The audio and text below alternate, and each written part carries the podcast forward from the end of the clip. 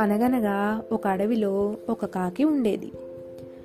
ఆ కాకి ఎప్పుడూ హంసల్ని చూసి కుళ్ళుకునేది వాటి తెల్లటి రెక్కలని అందమైన రూపాన్ని చూసి కాకి బాధపడేది.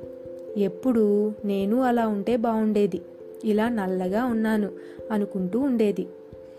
ఇదిలా ఉండగా ఒకరోజు కాకి ఒక మూర్ఖమైన ఆలోచన కలిగింది.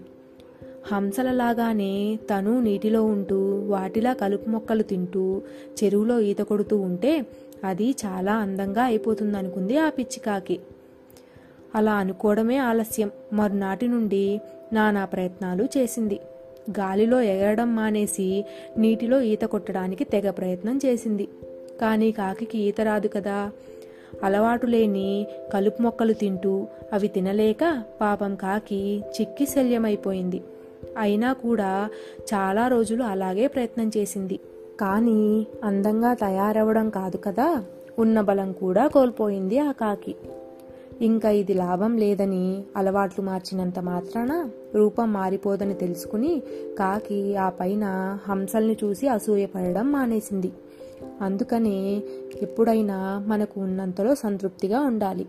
ఇది కథ.